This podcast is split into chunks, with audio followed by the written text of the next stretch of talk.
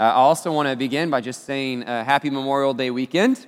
I hope you guys are excited for this extra weekend or this extra day, a, a longer week. It's not an extra weekend. That'd be pretty cool if we could somehow manage extra weekends somewhere along the way. Uh, but it's a longer weekend for us. 95% of businesses will be closed tomorrow, which is pretty awesome.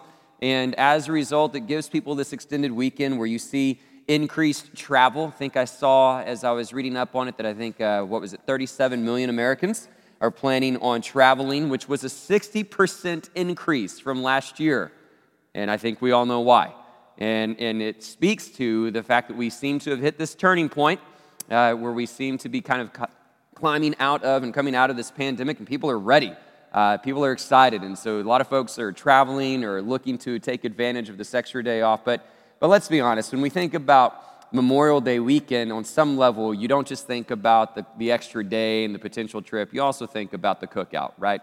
I mean, anybody else planning on grilling out at some point in the next day or two? Just me? Come on.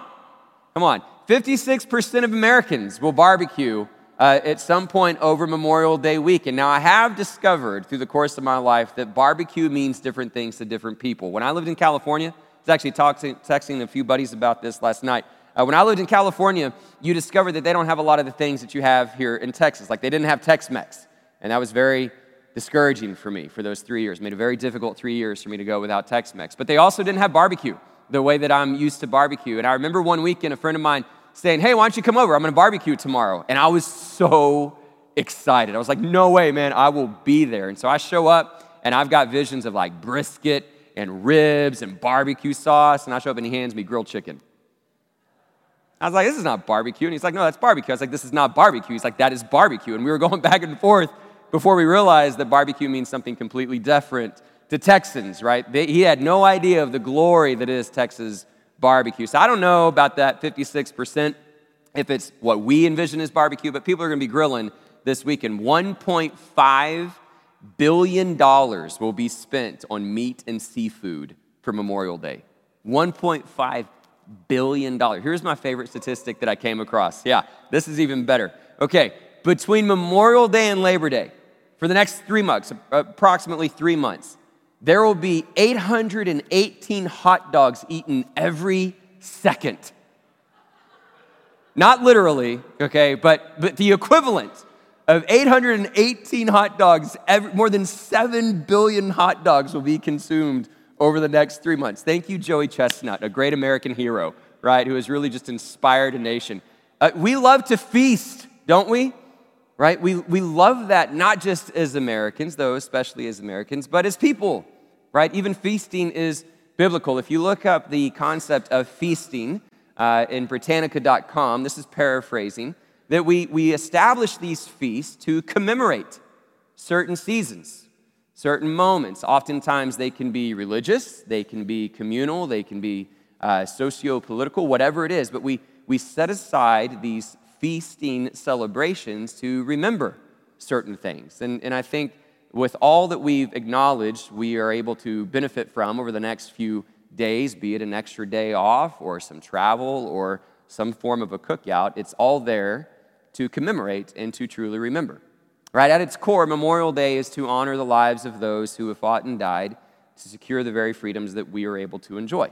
And so, the first thing I want to do today is to at least acknowledge the many wonderful men and women and families who have helped secure those freedoms and have been either willing to offer that ultimate sacrifice or have, in fact, offered that ultimate sacrifice. And so, let me just ask for those that are here, let me offer kind of a comprehensive list. If anyone is here in our congregation today who has served, or a family member, if you or a family member uh, has served or is serving in the U.S. Armed Forces and military and has been willing to put their lives on the line to offer that sort of a sacrifice, would you please stand just so we can recognize and acknowledge you today?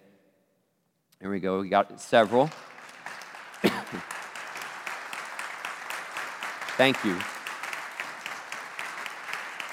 And while you're standing, while you're standing, just out of curiosity, remain standing uh, or if you did stand, did anybody uh, have a family member or relative give their life? I, I know not everyone has, but is there okay?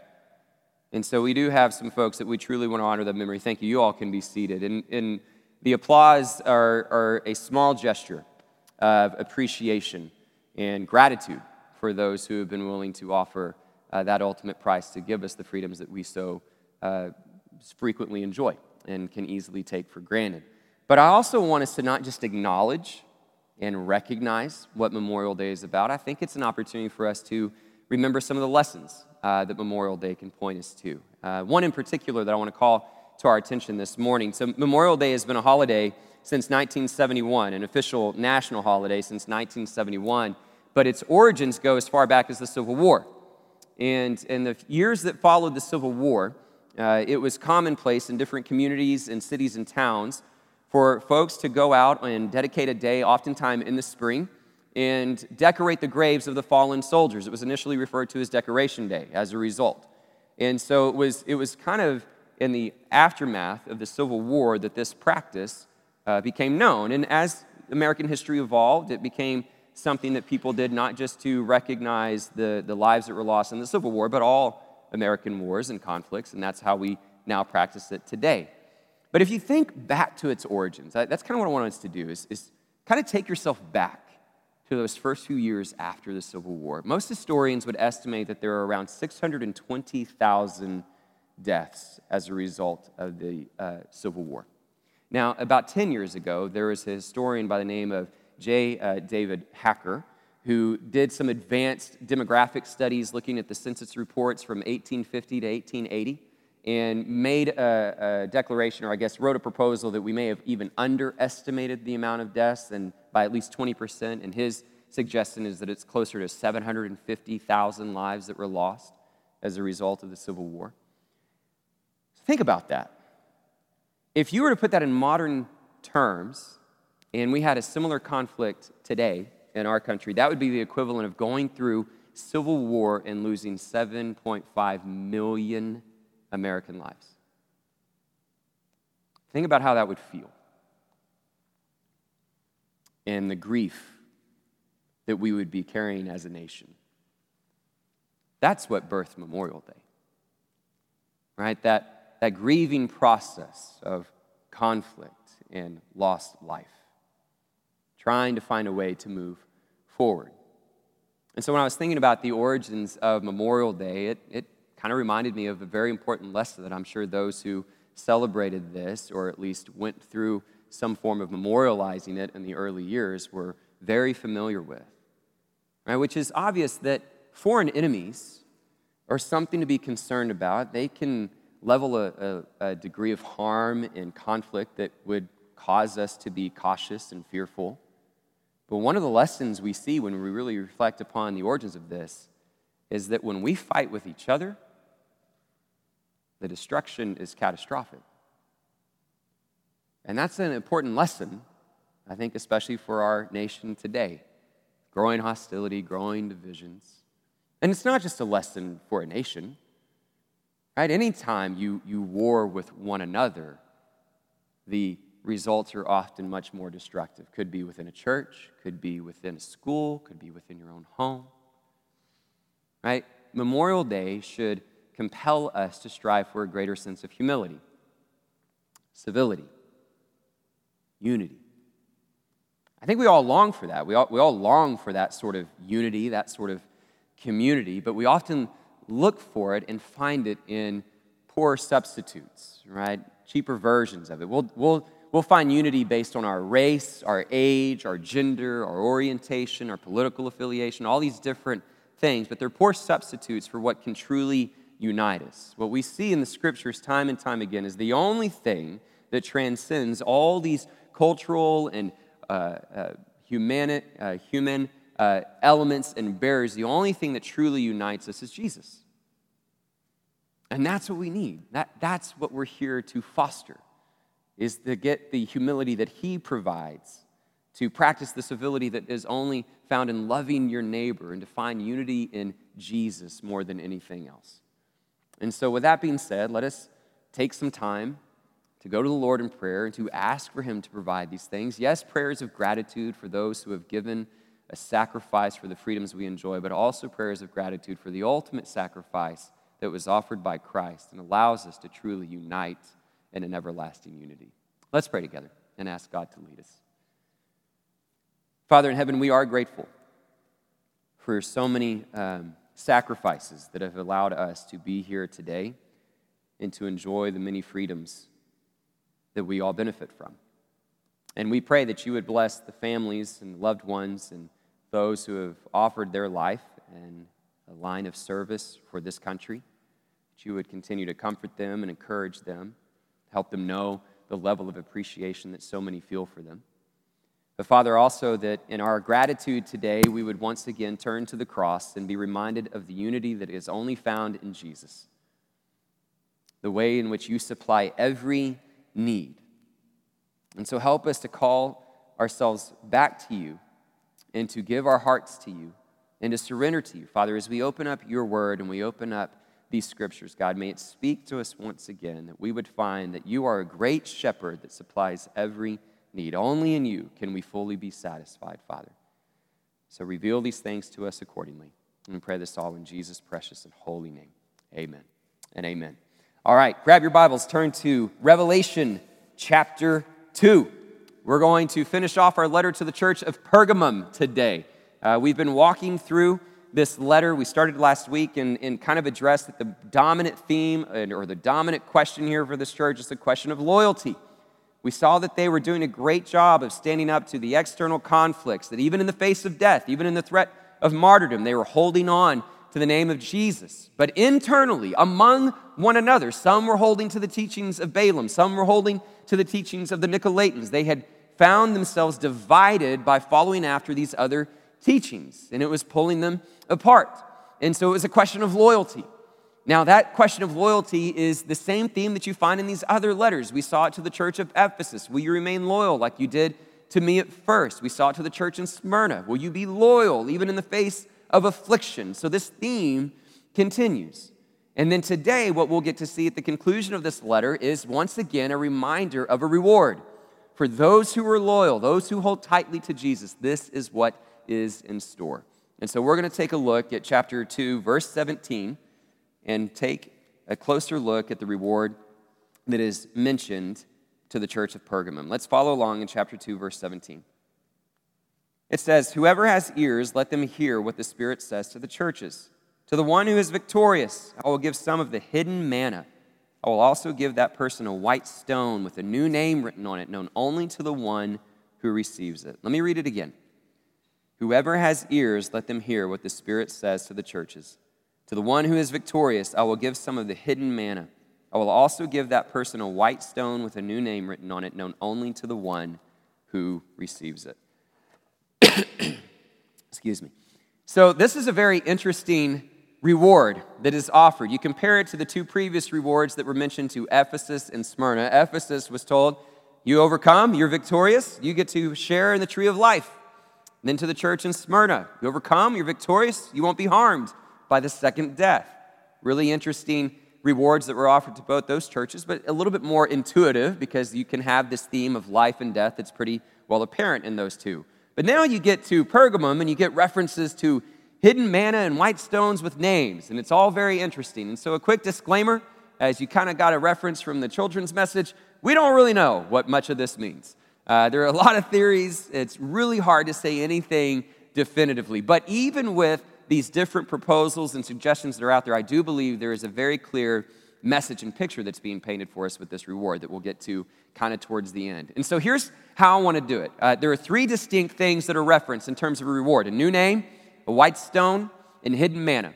And I want to go in that order. I want to go in reverse order, mainly because there's more uh, that to draw from in the scriptures and referencing and understanding manna uh, and so I want to start in reverse and, and, go through name, white stone, and then manna. So when you look at these uh, references, the white, uh, the new name is, is one of those things that, again, we don't have a clear description or definitive understanding of what it means, but it likely means one of two things. It is either the divine name, right? And there's some biblical support of, as to why it would be the divine name. You think about the sacredness that is God's name, and you think about the way in which that name is revealed in the Old Testament with with Moses at the burning bush. I am the I am, this name that we now refer to as Yahweh, but Jews were, were so reverent of this name, they were fearful to even mention it. Right? But it was the sacred name that was constantly revealed and pointed to, to God's chosen people. You also think about the name of Jesus. and the teaching in the New Testament that this is the name that is above every name, and that the name of Jesus, every knee will bow and every tongue confess. And so there is reasonable biblical support to say that this name that we will be given will be the divine name that will ultimately be exalted on that glorious day, right? Upon the resurrection. And so it could be the divine name. It could also be a new name for the believer, for the redeemed, for the resurrected. And this also seems to have some biblical support and seems to be a rational conclusion to also consider. Think about 1 Corinthians 15 and the transformation into glory that awaits the believer. 1 Corinthians 15 talks about the perishable being raised imperishable. What is sown in weakness will be raised in glory. And there's this vivid description of these new bodies that we will be given upon this glorious resurrection. Doesn't it make sense that in the same way that we are transformed physically into the imperishable, that we would be given a new name? I'll be honest, I had never really considered that until this week. Right? I'd never really stopped to think about that in heaven, I may not be known as Jeremiah. Right? Like I'd never really given that consideration, but it really makes sense because Jeremiah is an earthly name. It was given to me by my parents in honor of my grandfather. Right? And so you think about this, this transformation, and you think about what names mean in a biblical construct, they are very significant. We choose names based on what we think sounds good, what we like, a family member. But, but biblically, names were very intentional, and they spoke to the identity and the nature of that person, right? So to go through this transformation and to receive a new name that better describes and points to the nature of that resurrection, the nature of that glory and identity makes a lot of sense. Also, biblically, when you named something, that was an act of demonstrating who is superior, right? It, it demonstrated a, a, level of authority. If you could name something, you had authority over that thing. So think about Genesis. And Adam gets to name all the animals. That was a, a tangible expression of Adam's dominion and rule over creation. And so, doesn't it make sense that when we're transformed into glory with these new bodies, our Heavenly Father would give us a new name that speaks to our identity, our new nature, and His sovereignty over us? I mean, I don't know if that's what it's going to be, but if it is, that sounds awesome, right? Either way, if it's the divine name that we finally get to truly know and to speak and declare, if it's a new name that He confers upon us as our Heavenly Father, what a beautiful reward. Now, this name, according to Revelation 2:17, is written on a white stone. Again, we don't have a lot of clarity in terms of what this means definitively. A lot of different theories. White stone could be a demonstration of some form of membership. Uh, a white stone uh, was a common Jewish jewel that was often held with a certain level of value. Could be a symbol of victory. Uh, we know the color white often meant joy or victory in Greek culture. It was a symbol of holiness in Hebraic culture. There are a lot of different theories. A couple of the ones that to me seemed the most interesting. Uh, one was that it would be an amulet. And the reason a lot of people think it's an amulet is because in Greek culture, it was common to see these amulets that would have an image on the exterior that people could see, and on the reverse side, that was hidden was often a, a, secret name or a mysterious name that was only known to the person that had the amulet. And so some scholars would say it seems like that's the imagery that's being drawn upon here. And so that could be an option. Uh, the other one that you heard uh, Kevin reference to the children that I also liked was that it, the, a lot of times there were these voting stones that were used. And a white stone was a vote of acquittal, and a black stone was a vote of condemnation. So you think about standing before the judgment throne room of Christ, and you, or, and you think about being giving this vote of acquittal, this vote of innocence, because there's no condemnation for those who are in Christ Jesus. So it could be something correlating to this system of judgment. Who knows? There's really no way to know definitively. What we do know is that it's a precious possession that secures for those who have endured and overcome and have been found victorious. It's kind of one of those things where I'm like, I don't know what it is, but I know I want one. Right? You ever been there? Right? You've seen that before? I don't know exactly but I want one. That's kind of what I would say about the white stone with a new name. Now, one of the proposed suggestions that I also found interesting kind of helps transition into the discussion on manna.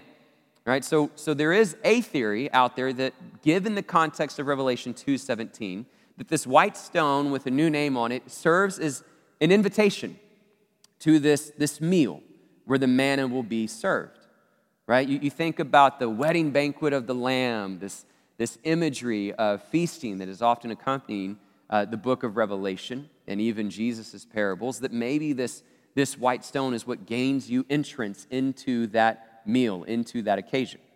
Right? So that, that could be another theory. But in order for us to give consideration to that and understand it a little bit more holistically, let, we need to dive into this concept of manna. Okay? And, and whenever we begin to look at hidden manna and the, the biblical references to it, we need to go back to the Old Testament scriptures. If you remember when we started this series, before we even looked at the letter to the church of Ephesus, just the opening series, we said one of the reasons the book of Revelation is often so confusing is because it is filled with these illusions that we don't typically pick up on. And, and a good majority of them are Old Testament illusions. And so a lot of it is just an indictment that we are not as familiar with Jewish culture and the Old Testament culture that would have really been easy to draw from for some of these original readers of this letter to Revelation. And so let's, let's kind of dive back into some of our Jewish history here by better understanding manna and the message that was associated with manna, not just in the Old Testament, but then how Jesus gives greater context to it as well. So, to do that, we need to go to Exodus 16. Now, none of this is going to be up there. I'm paraphrasing the majority of it. If you want to follow along, you can turn there and just kind of follow along. Uh, but I'm not reading it word for word. So, in Exodus chapter 16, we have the people of God that have been brought up out of Egypt and they're wandering in the wilderness. And I, I need you to stick with me through this context because we'll, this will ultimately help us land the plane. But we need to really kind of get this, this picture painted a little bit. So, in Exodus 16, the people of God have been brought up out of Egypt and it's the 15th day of the second month of wandering through the wilderness. And what is happening? The people are grumbling. Because that's what they do, man. I mean, they are good at grumbling, and, and we can all identify with that. And so, what is their frustration at this point in time? Exodus 16 3 tells us, If only we had died by the Lord's hand in Egypt, there we sat around pots of meat and ate all the food we wanted. But you have brought us out into this desert to starve this entire assembly to death. So they're grumbling. They're literally starving to death, and they're frustrated at God. Now, before we get to the rest of the story, let me just ask you how many of you are here? Don't raise your hand, but how many of you are here today frustrated with God? Because we all grumble at some point or another. We all find ourselves in those moments, in those seasons where we don't understand God's plan. We don't understand what He's doing. We don't understand uh, how He's going to lead us forward. And we begin to question His plan and we begin to question His sovereignty, His provision, His goodness, whatever it is. And so, if that's you, the story of manna can help once again serve as a reminder of how we navigate those moments where we're frustrated with God and what it is that we're supposed to do with those frustrations.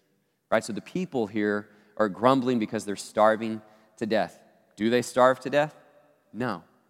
Right? What continues to happen? The Lord says to Moses, I will rain down bread from heaven for you. And he gives detailed instructions on how they're supposed to gather this bread and partake of this bread. But he ultimately he says, At twilight, you will eat meat in the morning. Or at twilight, you will eat meat, and in the morning, you will be filled with bread. Then you will know that I am the Lord your God. So he makes this declaration, and in the evening, quail came, and they were able to eat the quail that covered the camp. And in the morning, there was a layer of dew around the camp, and when the dew was gone, thin flakes like frost on the ground appeared on the desert floor. And when they saw it, they said, What is it? The actual Hebrew for that phrase, what is it, is pronounced man uh. Right? Like that, that's literally where the word comes from. Okay, what is it? And it's described as this bread that tasted like wafers of honey. So it was really delicious. Now, as the story progresses, another little interesting tidbit is that Moses actually gets some of this manna, puts it in a jar, and puts it with the Ark of the Covenant to serve as evidence and a testimony to future generations. This is how God provided for our need. This is the actual manna. You're going to hear stories of this. Here it is. He supplies our every need.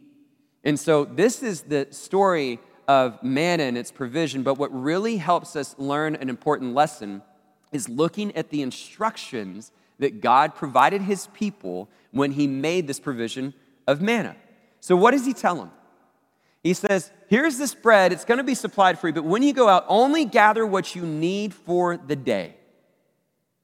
And those that didn't listen, right, those that gathered more and acquired more, the next day they woke up and everything that they had stored and gathered had rotted and had maggots in it.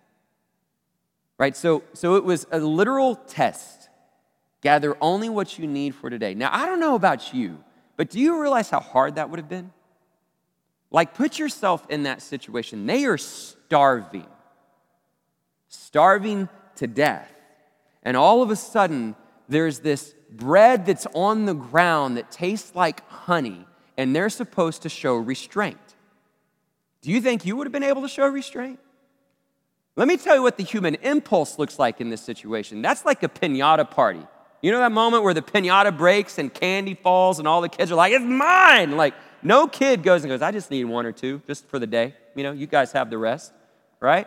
That's how I would have been. I would have been out there with like manna, you know, and like grabbing all of it. That's the impulse. And so the lesson with manna was to rely upon God's provision, that He would supply their daily bread. Sound familiar? Think about the level of trust you had to have in that moment. Think about the level of dependency that God would meet your need again tomorrow.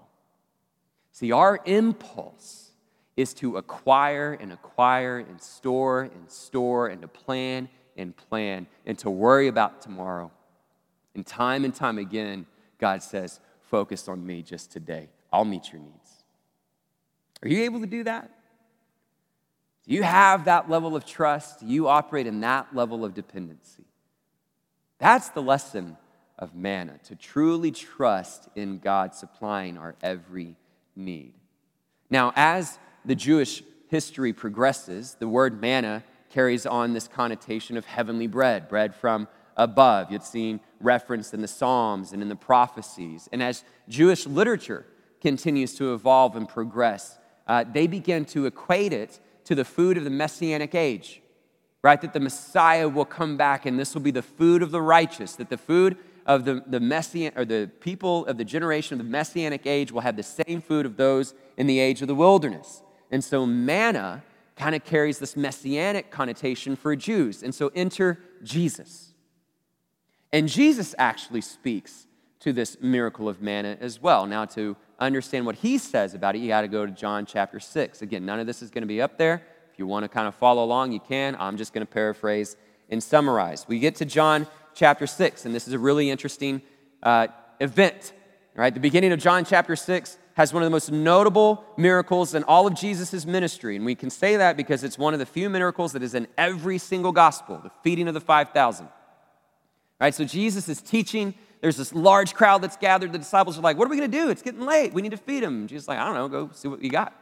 They bring back some fish, some loaves, multiply, boom. Everyone's fed, 12 baskets left over. Pretty incredible. All right, so that miracle takes place. Evening comes. Disciples get on a boat, they begin to head out across the lake.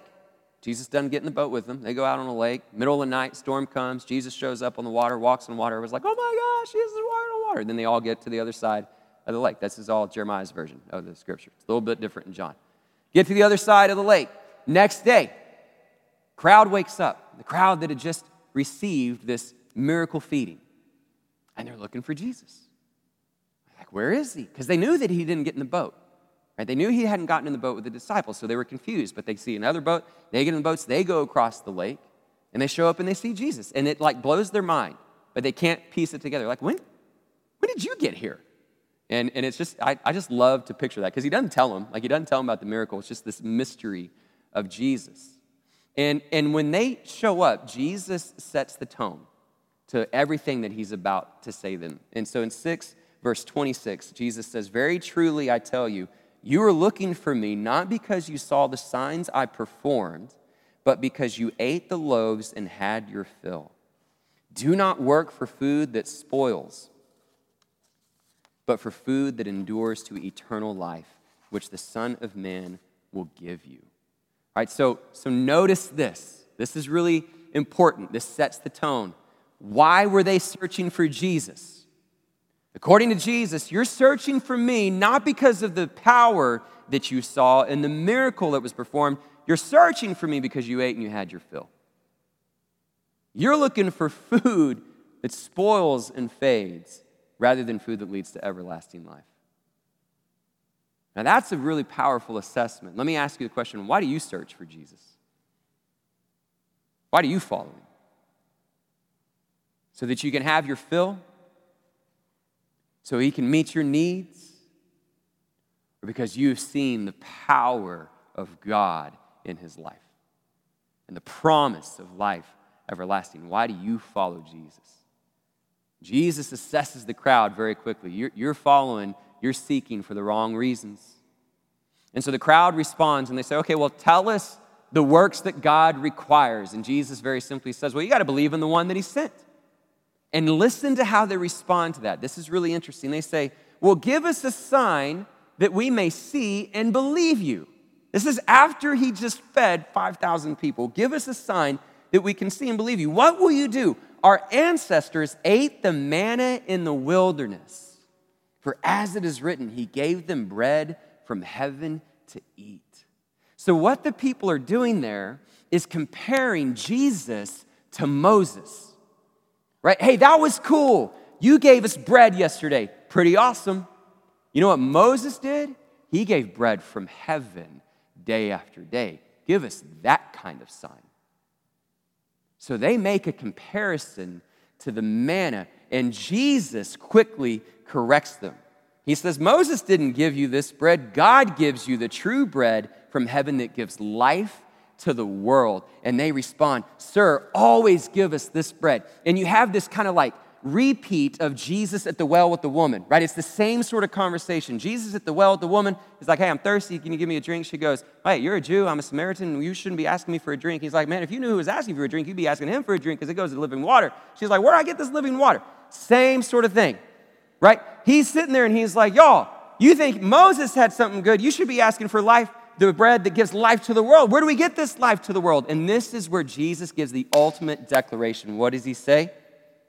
I am the bread of life. Whoever comes to me will never go hungry. Whoever believes in me will never be thirsty. What an incredible declaration.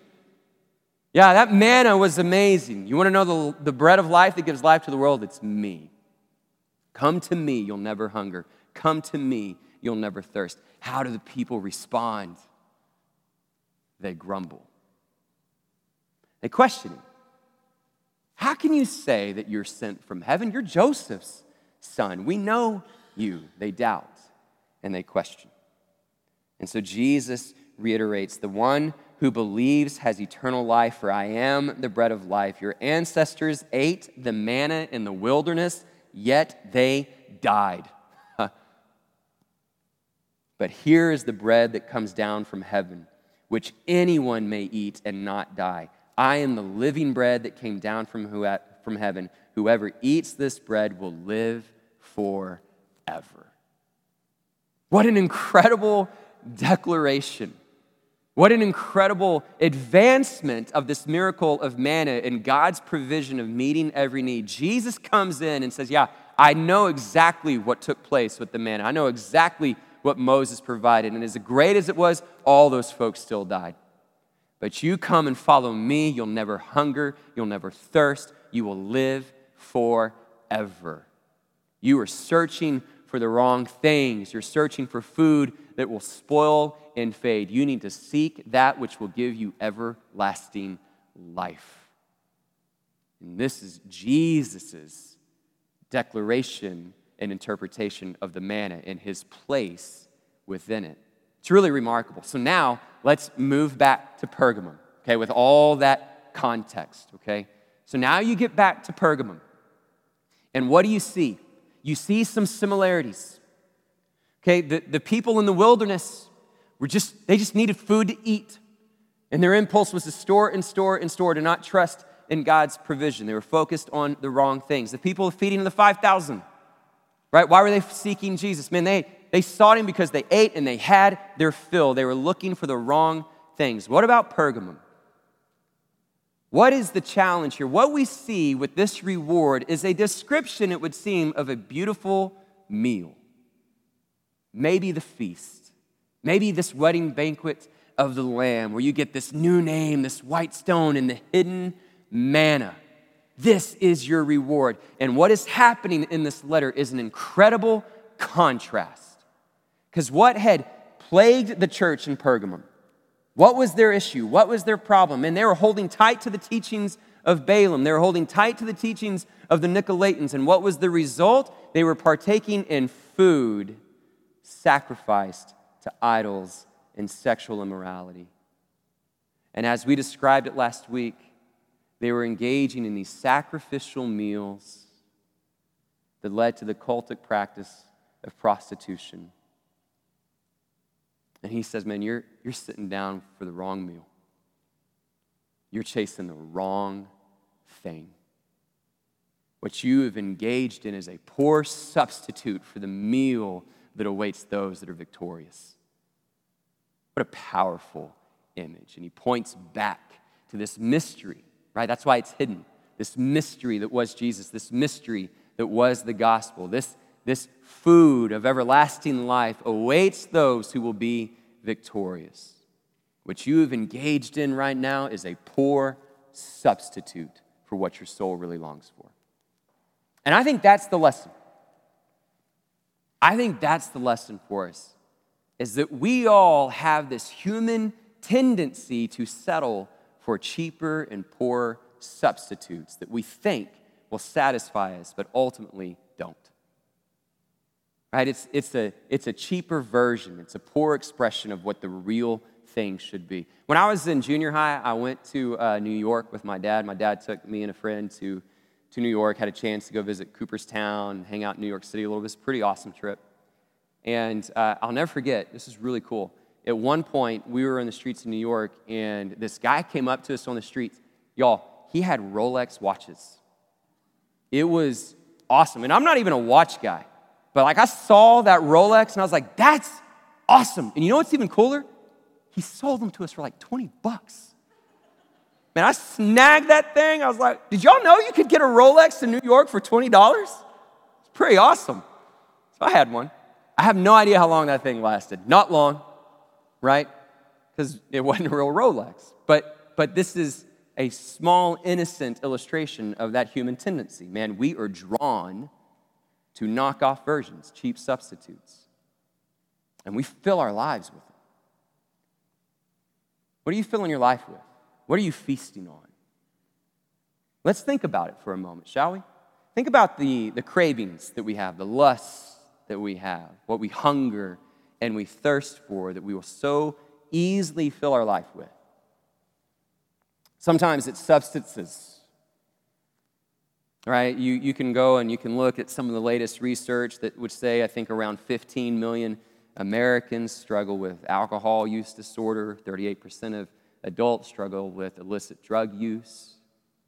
So crave them, thirst for them, the instant gratification that it may fill, our lust for pleasure in relationships and some form of sexual immorality that is one of the leading causes for divorces, our lust for greed, money. Right? We've referenced this before. I think the guy's name, I have it here somewhere. I think his name was Michael Horton. He was a Harvard business, Michael Norton, Harvard Business School professor. Did research back in 2018. Right? He surveyed 2,000 people who had a net worth of a million dollars or more, many of whom had well over a million dollars. And he asked them two questions On a scale of one to 10, how happy are you? And then how much more money would it take to get to a 10? And every single one, no matter how wealthy they were, said they needed at least two to three times more money. So we just need, we hunger, and we thirst for all these things that we think will fill us and satisfy They're poor substitutes for what our soul really longs for. We lust for power. All right? Politics is a good example of this right now. now. I'm, not, I'm not wading into that subject in great detail today. I've done that before. You guys can go listen to the message. But it's an example. right? Because right now we, we frame our ideologies through political lenses, right? Political parties have to give us ideologies of what's right and wrong, what we believe is just and unjust, and how we should function. And so we, we kind of put those lenses on, and it begins to shape our views, our worldviews. It used to be that we lived in society where our faith would often influence our political affiliation, but a lot of times it's in reverse nowadays. Let me give you an example. Came across this this week. About 25%, more or less. This is from, let me try to reference it. Uh, I left it in my other notes. It's from, uh, it's a, not Pew Research, but it's another religious institute survey that said 25% of white evangelical Christians would believe that violence is going to be necessary to save our country. Okay, now here's my point there's nothing in the gospel that encourages towards violence. And if we're ever to fight for a kingdom, it's with weapons of spiritual nature and it's for a heavenly kingdom. And yet, one out of four white evangelicals would say, Yeah, I got to be ready to fight to save our country. It's influencing us. And the concern there is like if one out of four white evangelical Christians were sitting there going, I don't believe Jesus raised from the dead, you better believe I would say something about it. And yet, what's happened is that we've got these frameworks now of what we view our world by and what we see as right and wrong, and we need that power. We need that power to determine right and wrong. We don't want to entrust it to anyone else. And the reason we're so apt to do that is because it's the same sin from the garden to know and experience and determine good and evil for ourselves. We lust for power. You know, part of the thing that we see in our cultural climate today, again, is what I referenced at the beginning this call for unity. And we try to unite ourselves in all these different groups because the heart wants to belong to something. We want community. And so we look for it wherever we can. Could be political party, could be race, age, gender, whatever it is, right? We, we find some way to foster community. And yet we are all increasingly lonely. Loneliness is an epidemic in today's world because everything that we're seeking to find community is a poor substitute for community. Now, loneliness is increasing, and one of the main reasons is well documented because of social media technology. It's really interesting, right? I mean, because it gives the allure. It's, the, it's what all these poor substitutes do, right? It's the shiny allure of, oh, this, this is great. And so we can use social media and technology right now, and we can create community in all these unique ways we never could before. And we connect with people across the world, and we can say things and share photos and look at likes and all this other stuff. And it makes us depressed. Because it doesn't change the fact that no matter how you're engaging technologically, all you're really doing is this by yourself, even to the neglect of the people that are around you. It's a poor substitute. And the church has to be increasingly on guard against it because the pandemic normalized it. And I, let me just go ahead and share with you I feel conflicted on how to move forward. Because I think virtual church has a place. Right? I think it does. I fully recognize that for many of us, we, we needed it, will need it. We still have concerns about our own health or somebody else in our family and their health, or we, we're homebound or whatever, and we need that. But let's not pretend that across our country there are a lot of people right now that are engaging in virtual church because it's convenient. And let me just be very clear it is a poor substitute for church and it will create ever increasing disconnectivity. And the more you get disconnected, the more likely you are to wander. Which is why I've been saying for a year, if not longer, since we've been doing this, we need to gather. That's what we're created for. The point is, y'all, we could go on and on and on. Substances, pleasure, greed, money, politics, community, power. We are constantly inclined towards cheaper substitutes, and few of them, none of them, really satisfy like Jesus. He is the only thing that truly satisfies the very needs of our soul. And so, the question we need to all ask ourselves this morning is what are you feasting on? Which meal have you sat down to engage in and partake in? And really, the question underneath it is whose voice are you listening to? Because this is an age old story, church. It's an age old story for when God created everything and all of its beauty and all of its glory. He planted these trees that produced fruit of all kinds. And He took man and woman and He said, Take and eat. And that was the command, that was the promise, that was the voice. But the serpent slithered in close and he pointed to a poor substitute, a different fruit. A fruit that, that he said was better, a fruit that he said would be what we really wanted. And he said, Take and eat. And we did. It changed everything.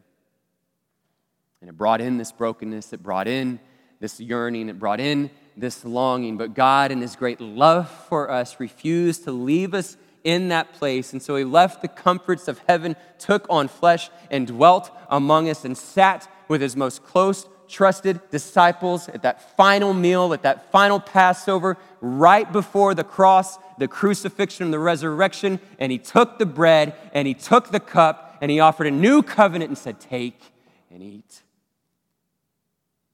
And for those that do, we find the promise of a food that we can have forever, where we will never grow hunger, we will never grow thirsty. And it points to that ultimate day, that ultimate resurrection, that ultimate wedding banquet and the wedding supper of the Lamb, where we get to be resurrected in glory. And once again, hear our King say, Take and eat. And that's what awaits those who are victorious. So, whose voice are you listening to, church? Let us listen to the one who offers this hidden manna, this white stone with a new name. Let us listen to the King of Kings and the Lord of Lords and sit down at the meal that awaits those who will be found victorious. Let's celebrate that victory that awaits those who trust and cling to Jesus. Let's pray. Father in heaven, we confess that so often we feast on the wrong things, things that lead us astray, things that serve as cheaper substitutes for what only you can provide. And so, Father, we are grateful that you are a God who prepares a meal before us, even in the presence of our enemies that you have offered this invitation that we can taste and see that you are good. We can celebrate in this hidden manna the promise of everlasting transformation, the promise of everlasting life. God, may that be what we cling to more than anything else. And let us trust in you each and every day to meet our every need. God, help us to reorient our thoughts and our minds to understand that we don't need to chase the earthly fills of life. Father, the everlasting promise of the risen one who declares he is the bread of life.